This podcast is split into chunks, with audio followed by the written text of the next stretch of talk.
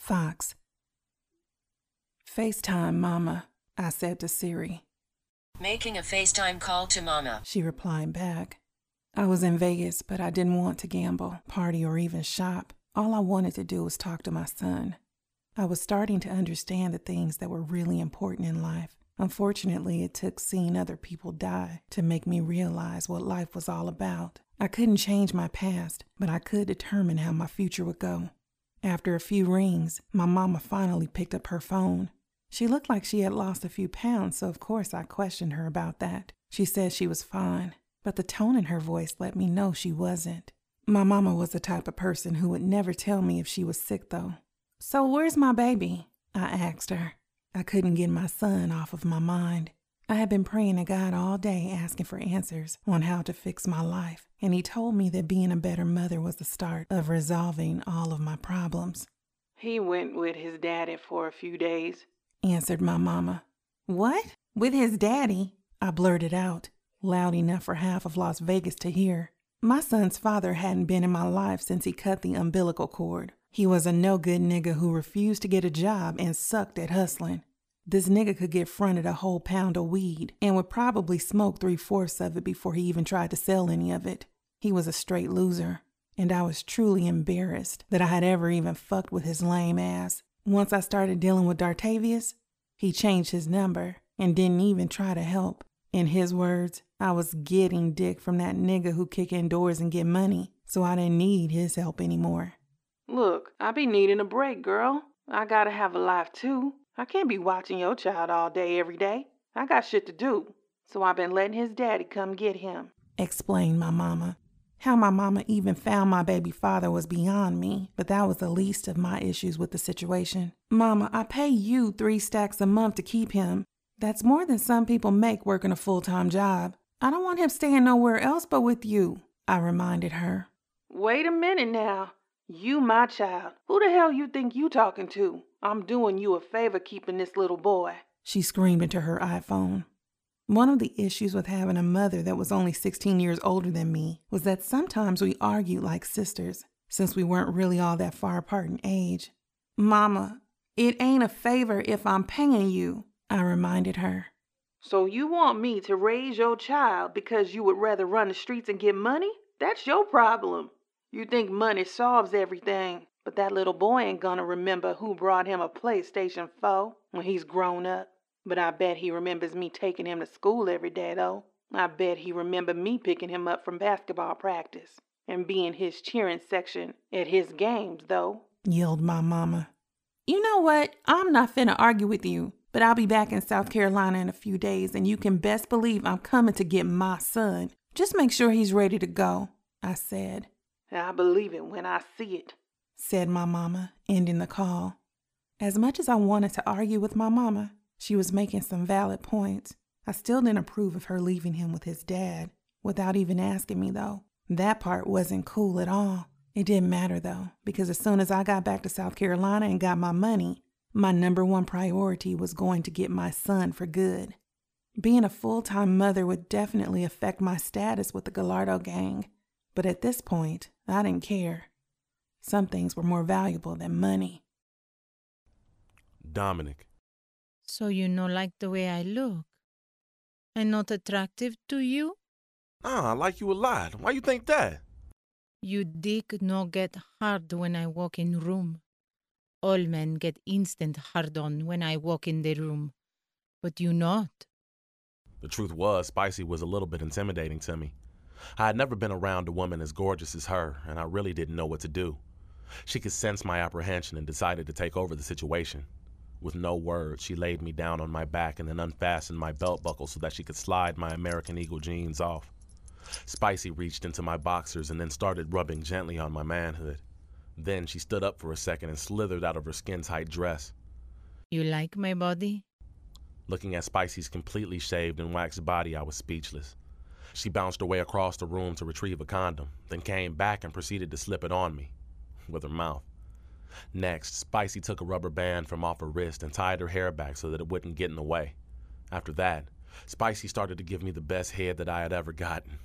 The way that she went up and down so fast had me ready to come after just a few strokes, but I did my best to control myself. The best part was yet to come. Spicy climbed herself on top of me and unbuttoned my shirt. After helping me slide it off, she whispered in my ears. Just relax, puppy. Spicy turned around and straddled herself on top of me. She was in what's called the reverse cowgirl position. She reached her hand back and grabbed my shaft, then inserted me inside of her. Even though I was wearing a condom, I could still feel her wetness. She was warm and tight, like her pussy had been specially molded to fit around me. Quickly, Spicy began to bounce up and down, treating my dick like a pogo stick. Ay, puppy. Oh my goodness, was all I could utter as I watched Spicy's ass jiggle a little bit more with each stroke. Spicy was going faster and faster and moaning harder and harder. Finally, with no warning, she exploded like a fire hydrant in the hood that had just been opened on a hot summer day. Spicy was a squirter, the first one I had ever encountered. Her juices flooded my legs and caused me to bust too. After our nuts, we both just stayed in the position for a few minutes and didn't say anything to each other. Finally, Spicy got up and made her way to the bathroom. She returned with a warm towel, which she used to wipe me off. She took another sip of water and started to put her dress back on. Her job was done. She had definitely earned whatever money Pop had paid her, and it was time for her to be on her way. I understood that, but I still didn't like it. Call me a sucker, but I didn't want Spicy to leave. I wanted her to stay and talk to me, even if we didn't have sex again. It had only taken me a few minutes to tell that Spicy was a special type of person. By looking into her brown eyes, I could tell that she was full of life experiences. Spicy had loved, been loved, had her heart broken, and broken plenty of hearts. She knew way more about love than I did, but I wanted to learn. As she sauntered her voluptuous body to the door, the thought that I might never see her again scared me. Wait! What? I don't want you to leave. Papa only pay for one time. If you want more hours, it have to be paid up front, puppy. Spicy was all about her business, and I couldn't knock her for that. I was focused on my money, too. Look, I can pay you whatever you want. I just want you to stay. Chill with me. Let's talk, order some room service and a movie or something. Spicy looked me over. It seemed like she couldn't tell if I was serious. Look, puppy, I'm a whore. This no pretty woman movie. I know what men want me for, and I'm fine with that. You not try to save me, okay? I like what I do. I like this life for me. But what if I don't? What if I want to give you more? The words coming through my mouth were just flowing out without stopping by my brain for approval. I didn't know what I was saying or why I was saying it, but I couldn't stop myself. I was crazy to be begging Spicy to stay and hang out with me. She had put it on me, and here I was acting like a straight fool. I knew what she did for a living, but I didn't care. Just don't go. At least tell me your story. Spicy laughed, then finally walked back over to the bed and sat down. Then she went on to tell me about one of the craziest stories that I had ever heard in my entire life. Spicy was born 22 years ago into a level of penury and poverty that I didn't even know existed. She was born in Rio de Janeiro in a favela. A favela was a Brazilian slum where poor people lived in extremely close quarters and their apartments were stacked right on top of each other like Lego blocks. It made the projects I had seen back in New Jersey look like luxurious townhouses. When Spicy was 14, her father had gotten mixed up with a Brazilian drug cartel called the PCC. He owed them some money, and when he couldn't pay, he was murdered in cold blood in broad daylight right in front of Spicy and her brother. Spicy's mother feared for their family's lives, so they fled their hometown. But with no money, they were nearly starving themselves to death. Everything changed when an American tourist saw Spicy begging for money. He offered her $10 for sex, and since she hadn't eaten in two days, Spicy took up the man on his offer. From there, Spicy's life as a prostitute began. She was literally fucking to feed her family. Once she turned 18, Spicy saved up enough money for a one way trip to Las Vegas where prostitution was legal. She got involved with all types of hustlers, hoes, bosses, and pimps, and eventually became one of the most in demand escorts in the city. She still sends money home to her family, and her goal is to move them to the U.S. too. Spicy had been through it all, and she was scarred, but despite everything, she was still beautiful. After listening to her story, I was mesmerized and could only think of one thing to say I can help get your family to the U.S., but you can't leave my side. Spicy just looked at me with tears filling her brown eyes. She didn't know what to say, but she didn't leave my room. She stayed right by my side, which was exactly where I needed her to be. Asia. I woke up the next morning realizing that I'd officially had enough of Vegas. Shit would have been better if me and my cousin India were on speaking terms because I would have just flown her in and turned up. but I wasn't about to turn up with no bitches I ain't even know. That wasn't my style. I had lost all the gambling money Pop had fronted us playing some bullshit called Spanish 21, where I swear the dealer had cheated his ass off. On top of that, I couldn't get no dick. I was tight about the fact that this nigga Kev had dead ass turned me down. However, when my phone rang with a call from Pop, I had a feeling the nightmare vacation was finally over. Good morning, Pop, I said. Round everyone up and tell them the jet will be leaving shortly. I've unloaded the jewelry and have a payment for each of you waiting back in South Carolina, said Pop. I almost jumped my ass through the ceiling. I was so excited. Yes! I hollered out before thanking Pop over and over again. Then I hit a quick shmoney dance and proceeded to tell everyone the good news. I packed up the new clothes I had brought and made my way to the jet, along with the other members of the gang. Let's get it! A million dollars on deck! I screamed out in jubilation as I walked up the steps to the jet. Everyone was on board and ready to get home to SC, including Dominic and some bitch I had never seen before. Who the fuck is that? I asked him. This is Spicy. She's gonna be coming home with me. Bruh, that bitch sexy as fuck, but you can't make a housewife out of a hoe. Don't disrespect my lady. Kev was still a little high and drunk and was talking a little more recklessly than he should have been. I mean, I agree with everything that he was saying, but if Dominic was feeling the broad, then that was on him. However, Kev couldn't let it be. He just kept on talking, which pissed Dominic off even more. Kev reached into his pocket and pulled out a few stacks. How much for some head in the bathroom? Fox was just looking out the window on some dazed and crazy shit, not even bothering to check her man, which was crazy to me. Look, man, cut it out. I had never heard Dominic speak with as much bass in his voice before. Nigga, that there is a hoe. I know a hoe when I see one. They for everybody. I could buy. Started Kev, but he wouldn't get to finish his insult. Dominic stood his lanky frame up, cocked back, and hit Kev with a right cross that would have made Mike Tyson proud. The punch caught Kev square on the jaw. To make matters worse, Kev hit the floor of the plane like a stack of potatoes and bumped his head on the way down. Just like that, he was out cold. Dominic didn't say one word. He just went back to his seat next to Spicy and waited for the jet to take off. Kev's ass didn't really fully wake up until we were almost all the way back home. Maybe Dominic wasn't the lame ass dude I had written him off to be after all. Kev, I woke up with a hangover and a knot on the side of my head, but I really didn't give a fuck. I had gotten so high and drunk that I couldn't even really remember exactly what had happened. But I did remember talking some shit to Dominic and then getting stolen on. It didn't even matter though. All I could think about was that cold hard cash that Pop was about to give us. As we got off the plane and hopped in the rolls, everyone was talking about what they were going to do with their cut of the money. Also, we were all wondering how soon it would be before we had to do another job. One thing Pop had made clear from the rip was that he didn't put us together to do one job and get lazy. When he called us for work, we had to be able to drop everything and be ready to put in work at a moment's notice.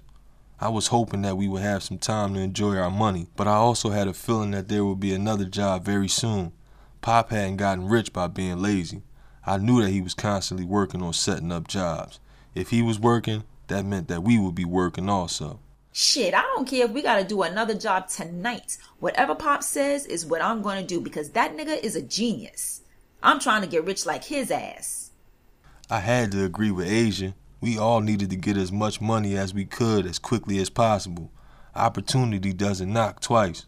As we finally pulled back up to Pop's mansion, Dominic gave his new chick, Spicy, a few hundred bucks and sent her to his house in a cab. She wasn't allowed to be around for any official gang business. I thought the nigga was wildin' for sending some broad he barely knew to his home, but as I thought about how my jaw was still sore, I kept my opinion to myself. I was still kind of mad the nigga had clocked me in the mouth, but I probably deserved it. Sometimes that liquor can get me talking a little reckless. We walked into Pop's living room to find him sitting on the couch beaming from ear to ear. I had never seen him smile like that before. In front of him, there were four briefcases. So, how does it feel to become millionaires? Finally, the moment had come. We each stood up and opened our briefcases, and there it was a million dollars in cash, $10,100 bills for each of us. For a while, all I could do was stare at the money. I had been around millionaires before, but now I was officially one. The feeling was crazy. Now, I do want to express some things to you all. Remember that we still must spend our money wisely. No major all cash purchases, or the FBI will be knocking on your door faster than you can believe. If you want a new car, stretch it out and make payments. If you buy a new house, get a 30 year mortgage. Live your lives, but be conservative. We all agreed. Pop obviously knew what he was talking about. He had acquired all the things he had and was off of the radar of the feds, so he knew the right way to do things. As everyone enjoyed their money, Fox finally broke the celebration up. Pop, I need to talk to you in private. Fox.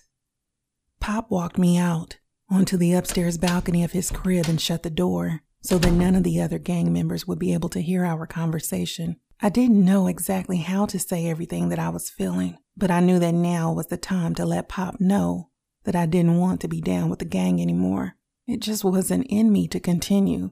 I had a feeling deep down inside letting me know that I had to go and get my son. He needed to be with me, not my mama, and for damn sure not his stupid ass daddy. I was the one who had birthed him, and it was time for me to take the complete responsibility for him.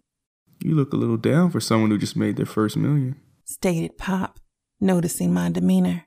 Um, it's just, I can't do this anymore. I gotta get out the game. I got a little boy to look after, I explained. Pop shook his head. Now, Fox, you know what I told everyone from the beginning. The Gallardo gang is about loyalty, trust, and longevity. You've done one job, gotten paid, and you're ready to quit? I don't understand, said Pop. I could tell Pop was upset with me, but it wasn't about him. For the first time in my life, I had to do what I needed to do, not what somebody else wanted me to do. I came up doing stings because Dartavius wanted me to. After he died, I sold weed because I felt like I had to survive and support my son. Now, being in the Gallardo gang, I had to do whatever Pop wanted me to do, and I wasn't feeling it anymore. Pop, I appreciate everything that you have done for me, but I can't continue. I mean, we killed an innocent person. She was just trying to take care of her son. And I can't imagine if that happened to me, because I got a son. It's too complicated to explain, but I just can't stand the gang. I just want to get far away from everything, I pleaded with tears welling up in my eyes. Pop looked at me for a few seconds before he spoke. He had a way of reading people with his eyes that always intimidated me. So there's nothing that I could say to change your mind? asked Pop. No, there isn't, I instantly replied as the tears were flowing full force now. Wait here. I'll inform the other members of the gang. I think it would sound better coming from me than you. I wouldn't want them to think you were only in it for one big score and had planned to quit all along. Nah, it wasn't like that at all. The gang gotta know I was loyal to them, especially Kev, I explained. Nevertheless, I think I should be the one to break the news to them. Wait here, Fox, said Pop as he walked back into the house and locked the sliding door behind him. Why the hell did Pop lock me out? I wondered as fear trembled through my body.